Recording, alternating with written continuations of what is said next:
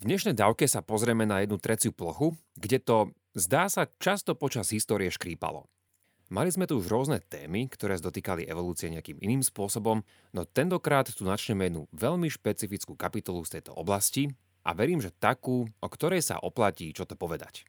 Z nápisu je jasné, že sa pozrieme konkrétne na vzťah, aký mala katolícka cirkev k evolučnej teórii.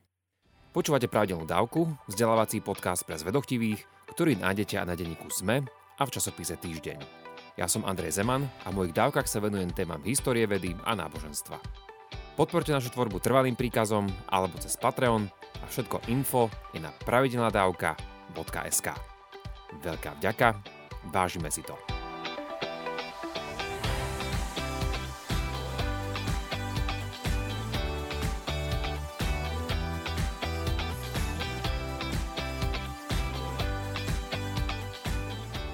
V dnešnej dávke spomeniem asi viacero rokov, no aspoň tak, ako to vidím ja, dátumy nie sú naozaj veľakrát dôležité.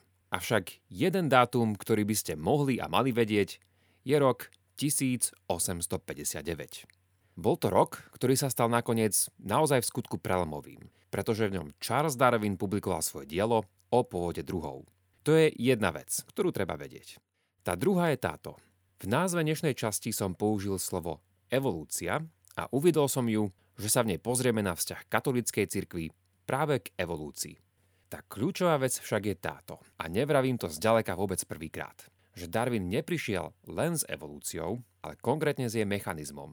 To je veľmi dôležitý rozdiel. Prírodný výber, s ktorým prišiel Darwin, bol najprv problematický po vedeckej stránke, ale takisto po tej teologickej.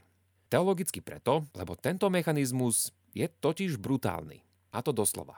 Slovník súčasného slovenského jazyka definuje slovo brutálny ako násilný, krutý, uskutočnený s použitím hrubej fyzickej sily a iných foriem násilia. Dá sa teda tvrdiť, že Boh použil naozaj takýto spôsob tvorby života, vrátane veľkej krvilačnosti, parazitizmu či rakoviny? Toto sú, asi ako tušíte aj vy, dobré a ťažké otázky. A to zvlášť pre vedecky uvažujúcich teologov, no ich rozvíjanie by nás zaviedlo do otázok o Božej existencii, jeho vlastnostiach a utrpení. Na túto samostatnú otázku, teda tzv. teodicei, doslova Božej spravodlivosti, dnes však nemáme priestor, ale je to v súčasnosti veľmi živá diskusia v oblasti vedy a náboženstva. Stineme sa pozrieť skôr na taký všeobecný prehľad a preto by sme v ňom pokračovali. Hoci reakcií na Darwina existovalo mnoho, zameriame sa len na tie katolícke. Naša otázka teda môže znieť takto. Ako teda videla tieto evolučné debaty katolícka církev, a to jednak tesne po Darwinovi, a potom, ako sa jej pohľad na toto postupne vyvíjal.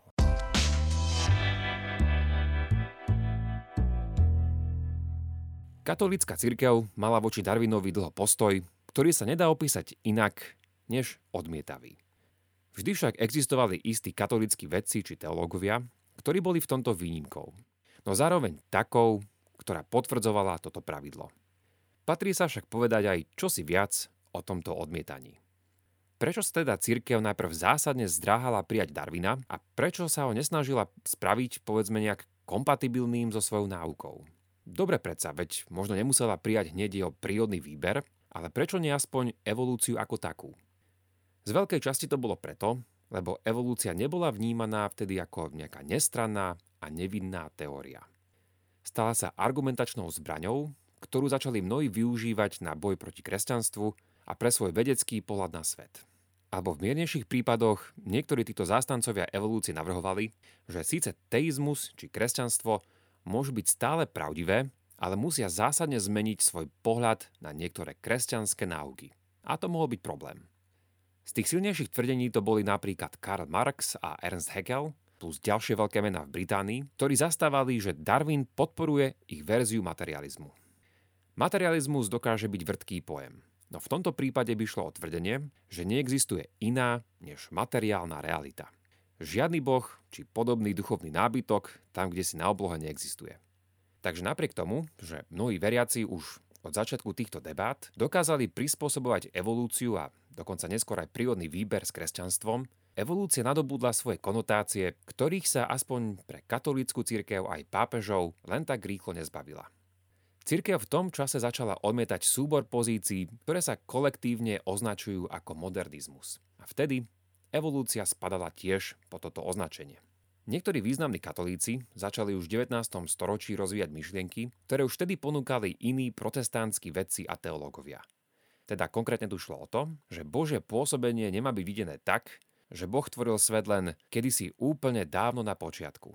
Naopak, Boh vraj tvorí stále – a robí tak prostredníctvom prírodných zákonov či javov, vrátane evolúcie. V Británii takto uvažovali napríklad aj veľmi známy John Henry Newman či George Jackson Mivart. Napríklad taký Mivart, ktorý je oveľa menej známy, bol vôbec prvý katolícky vedec, ktorý na Darwina zareagoval v rozsiahlej knižnej podobe a bol tiež napríklad študentom a priateľom Thomasa Huxleyho, ktorý bol za tým najhlasitejším obhajcom Darwina v Británii. No pretože sa Mivart snažil o kompromisnú pozíciu, vyslúžil si kritiku spomedzi darwinistov a aj katolíckej cirkvi. Medzi Darwinom a polovicou 20. storočia však začala mať takmer každá západná krajina, môžeme povedať, nejakého toho svojho Mivarta. Nemôžeme sa im osobne venovať, ale musíme predsa len spomenúť ešte jedno veľké meno.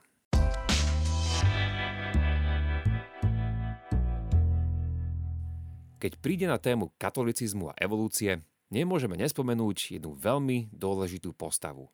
To je, a po francúzsky by to malo znieť, Pierre Teilhard de Chardin. Odteraz ho budem volať už iba Teilhard. Keby sme ho nespomenuli, tak by to bolo niečo ako keby sme úplne obišli Galilea pri diskusii cirkvy a astronómie. Kto to teda bola táto postava? A v čom bola dôležitá? Teilhard bol jezuita, a teda nielen niekto s teologickým vzdelaním, ale zároveň to bol aj geológ a paleontológ. Ako vzdelaný odborník, ktorý poznal svoje vedecké fakty, príjmal všetky typické poznatky, čo sa týka fosílií, geológie, komparatívnej anatómie a iných príbuzných oblastí. Taktiež nemal nič proti samotnému prírodnému výberu. Iné však už bolo to, aký je ten širší a hĺbší kontext, v ktorom máme samotnú evolúciu chápať. Ako každý iný katolík, aj on odmietal vnímať evolúciu ako čisto materialistický proces. Naopak, bolo to kresťanské chápanie evolúcie, ktorej malo dať oveľa väčší zmysel. Tejar síce neskončil tak nedôstojne ako Galileo, ktorý sa v 17. storočí dostal do sporov s inkvizíciou. Avšak aj jeho názory začali církev dráždiť. Ako napísal istý historik, je pochybné, že existoval nejaký iný katolický vedec očias Galilea, ktorý znášal viac cirkevnej cenzúry počas svojho života. Paradoxne, jeho myšlienky čoskoro začali mať na cirkevné dokumenty značný transformatívny vplyv. Tým mám na mysli, že sa začali jeho otázkami a názormi zaoberať oveľa vážnejšie a aj otvorenejšie. Čo však také Teart tvrdil, že si tým vyslúžil cirkevnú cenzúru. Jeho najznámejšie dielo sa nazýva Fenomén človeka a vyšlo v roku jeho úmrtia, teda v roku 1955. V tomto a ďalšom jeho diele, ktoré bolo vydané o 5 rokov neskôr, predstavil svoju syntézu kresťanstva a evolúcie. Jedným jeho pre církev problematickým postojom bol jeho pohľad na dedičný hriech. Tento jeho pohľad zalarmoval v cirkvi viacerých, vrátane jeho jezuitských nadriadených. Podľa Tejarda musíme vo svete súčasných poznatkov prehodnotiť biblický pád, za ktorý mohli Adam a Eva vo svojej rajskej záhrade. Čokoľvek má už tento príbeh znamenať teologicky, nemôžeme ho ďalej chápať doslova. To však ešte neznamená, že koncept dedičného hriechu neexistuje a že ho majú katolíci zanechať. Ale musíme prehodnotiť, čo znamená v stále meniacom sa evolučnom svete. Tento svet je v mnohom veľmi nedokonalý. A rovnako teda aj my ľudia a všetko stvorenstvo. Inak povedané, stvorenie má svoje temné stránky, na ktorých sa podielame aj my. Svet nie je statický, ale dynamický, neustále sa meniaci a teda nemohol byť nikdy dokonalý. A veci sa nemohli začať zhoršovať až po tomto dedičnom hriechu. A s tým súviselo teda aj to, že treba prehodnotiť, čo znamená biblické stvorenie, naše miesto v ňom, vrátane minulosti, prítomnosti, budúcnosti a napokon aj to, ako v tomto veľkom kozmickom príbehu máme chápať jeho božského autora. Časy sa však menia a s nimi aj niektoré postoje katolíckej cirkvi. Je ten prvý náznak mierneho katolického zmeknutia môžeme pozorovať už na konci 19. storočia, a to v encyklike Providentissimus Deus, napísanú pápežom Leom XIII v roku 1893. Tá vravala aj to, že katolíci nemajú hľadať v písme vedecké informácie. Na tie slúži samozrejme veda. Biblia má predsa celkom jednoznačne trochu iný účel. Šlo však, dá sa si povedať, že len o istý menší záblesk a po tomto prehlásení bolo potrebné na ďalšie a priamejšie vyjadrenie k evolúcii chvíľu počkať. Bolo to presne v polovici 20. storočia, keď môžeme prvýkrát vidieť, že cirkev začala malými krokmi sympatizovať s evolúciou.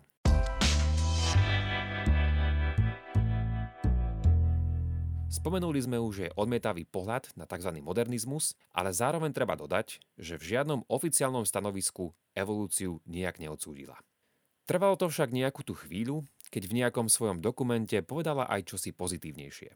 To sa stalo v roku 1950 v encyklike pápeža Pia XII s názvom Humani Generis. V nej ako prvý pápež uznal, že evolúcia, vrátane vývoja ľudstva, je teória, ktorú môžu katolíci legitímne skúmať. To je jedna vec. Zároveň tu však uviedol istú teologickú prekažku, ktorá sa týkala otázky monogenizmu versus polygenizmu. Monogenizmus je pozícia, ktorá vraví, že všetko ľudstvo je potomstvom jedného pôvodného rodičovského páru, tak ako je to opísané v knihe Genesis. Na druhej strane je tu polygenizmus, teda že súčasní ľudia pochádzajú z mnohých párov. Pius XII v tejto encyklike zároveň odmietol polygenizmus a to tvrdiac, že katolíci nemôžu príjmať nasledujúce dva pohľady. Jednak, že existujú niektorí ľudia, ktorí nie sú potomkami Adama, alebo že Adam a Eva symbolizujú viaceré rodičovské páry. Dodal pritom, a všimnite si pozorne, ako to frázoval, že nie je vôbec jasné, ako môže byť polygenizmus zosúladený s náukou o dedičnom hriechu. Teda v tomto zmysle to neodmietal úplne, ale povedal, že je to jedno veľké puzzle. Čo sa však následne stalo je to, že mnohí katolíckí teológovia to vzali ako výzvu a snažili sa odtedy rôznymi návrhmi práve tieto dve oblasti zladiť dokopy. K tomuto bodu sa musíme ešte vrátiť, ale najprv si dopovedzme, čo následovalo. Vo všeobecnosti môžeme povedať, že Pius XII a ďalší pápeži po ňom boli vedeckým záverom ohľadom evolúcie naďalej otvorení, no trvali na tom, že pri tomto veľkolepom vývoji, kde si a ako si Boh stvoril ľudskú dušu a že dedičný hriech nie je len metafora. Čo to však presne má znamenať, nie je nikde stanovené. No a tak ostáva priestor na rôzne možnosti jednak toho, ako chápať túto dušu, ako a kedy sa tak stalo a čo to znamená pre chápanie Adama a Evy a ich biblického pádu. Ako následok takejto aspoň relatívnej otvorenosti mnoho katolických teológov nielen pochopiteľne pokračovalo v príjmaní evolúcie a prírodného výberu, ale dávali tieto témy aj do popredia pri svojom uvažovaní o prírode. Navyše, už v polovici 60. rokoch možno vidieť trochu ďalší posun – tentokrát v jednom z dokumentov druhého Vatikánskeho koncilu s názvom Gaudium et Spes. Možno v ňom nájsť stopy, že církev pokračovala vidieť stvorený svet cez evolučné okuliare. Posledné významnejšie vyjadrenie pochádza z roku 1996 od pápeža Jana Pavla II., ktorý sa v oficiálnom stanovisku vyjadril, že vedecké dôvody pre evolúciu sú silne presvedčivé a že ide o viac ako hypotézu. Podobne sa v roku 2007 vyjadril aj pápež Benedikt XVI, podľa ktorého nie je Bože stvorenie a vedecké poznatky v protiklade. Zdôraznil, že v prospech evolúcie ukazuje mnoho indícií a že realita evolúcie obohacuje chápanie nášho sveta. Niko asi neprekvapí, že o pár rokov neskôr sa k tomuto referenu podobnými slovami pripojil aj súčasný pápež František. Čo môžeme však z dnešného pohľadu povedať o tom, aká je pozícia katolíckej cirkvy ohľadom evolúcie? Keď máme zobrať dokopy všetky iné postoje pochádzajúce od katolíckej cirkvy, dali by sa zhrnúť, myslím, do týchto tvrdení. Veda a rozum idú dokopy. Možno treba nájsť spôsob, ako presne, ale dá sa to, pretože Boh je autorom len jednej pravdy. Katolíci musia odmietať scientizmus, teda že veda nám vie dať odpoveď na všetky otázky, vrátane tých filozofických a teologických. Boh stvoril všetko a na svoju tvorbu použil aj prírodu, vrátane evolúcie. Katolíci môžu bez problémov príjmať, čo nám veda vraví o geológii, evolúcii či veku Zeme a vesmíru. Zároveň však platí, že ľudskú dušu stvoril Boh.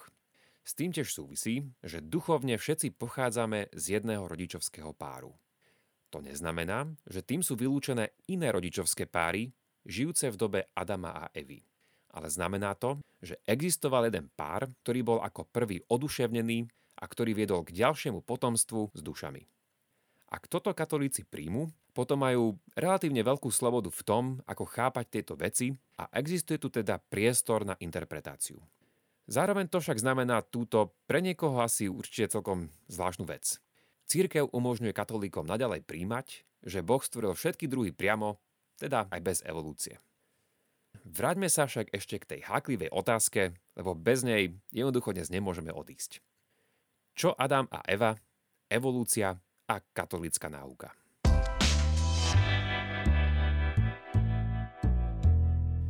Mnohí ateisti vidia v tomto problém. Známy evolučný biológ a ateista Jerry Coyne to vyjadril takto. Citujem. Katolícka církev učí, že Adam a Eva boli našimi doslovnými predkami.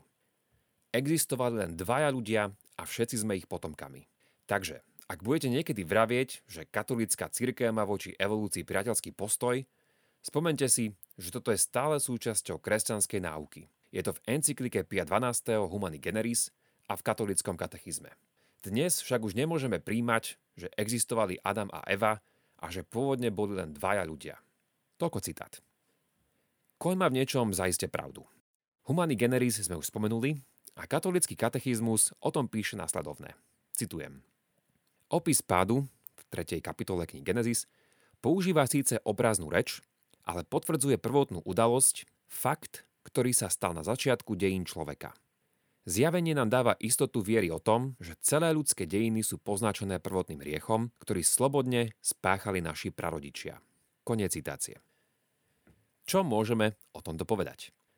Je to tvrdenie, ktoré zároveň priznáva, že Biblia používa obraznú reč, ale tiež aj to, že tu šlo istú ozajstnú historickú udalosť.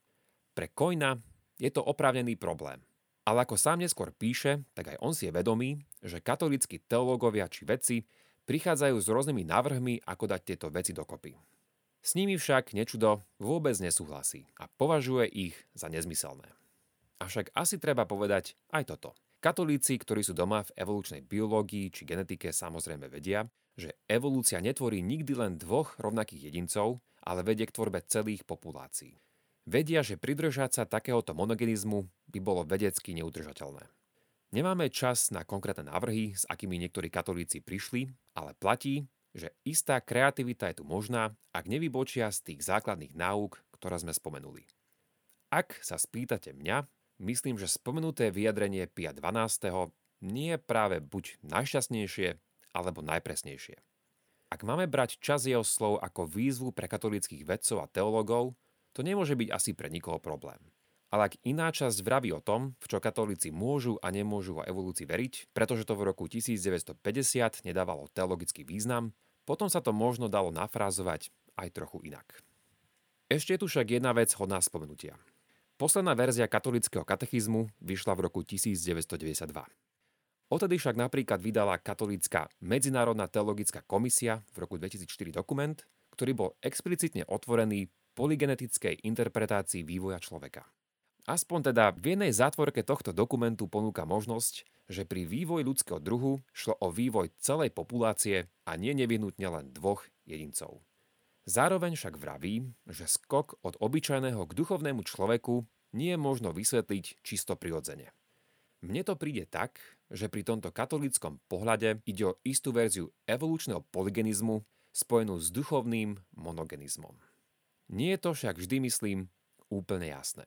A taktiež len to otvára ďalšie otázky, na ktoré žiaľ nemáme čas. Tých z vás, ktorí zaujímajú podobné témy, si môžete napríklad pozrieť rozhovor Richarda Dawkinsa s iným coinom. Tentokrát s Georgeom Coinom, ktorý Dawkins nedávno zverejnil na svojom YouTube kanáli. Nedávno zosnulý George Coin bol jezuita, astronóm a niekdajší riaditeľ Vatikánskeho observatória, ktorý sa podielal na mnohých zaujímavých vedeckých a teologických projektoch. V ich rozhovore som našiel niečo, s čím by Teart úplne súhlasil. A zdalo sa, že Dawkins tiež. Obaja sa zhodli na tom, čo nám vedecké pozorovania a fakty hovoria. To je jedna vedecká stránka tejto mince. A na druhej strane pomyselnej mince sú tu potom filozofické a teologické implikácie, ktoré z týchto poznatkov vyvodíme.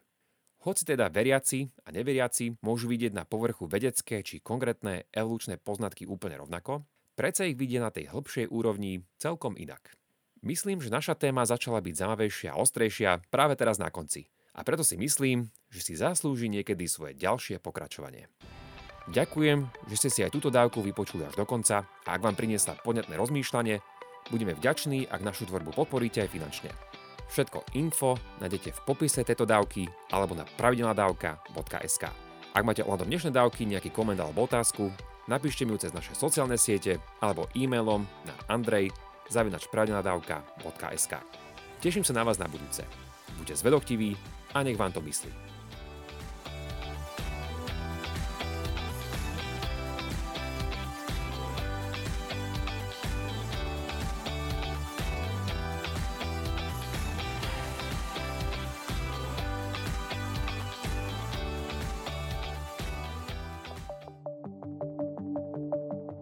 Prečo kolagen nie je žiadnym zázrakom ani skratkou k zdraviu? Prečo je dôležité očkovanie proti chrípke? A ako je to s vitamínmi a čo má imunita spoločné s črevnou mikroflórou? Ja som Denisa Koleničová a na všetky tieto otázky budeme hľadať odpovede v novom týždennom podcaste denníka Sme Vizita. Spolu s hostkami a hostiami sa budeme rozprávať o zdraví aj chorobách, o tom, čo funguje aj čo nefunguje, alebo kedy vám predajcovia liečivých zázrakov len obyčajne klamú.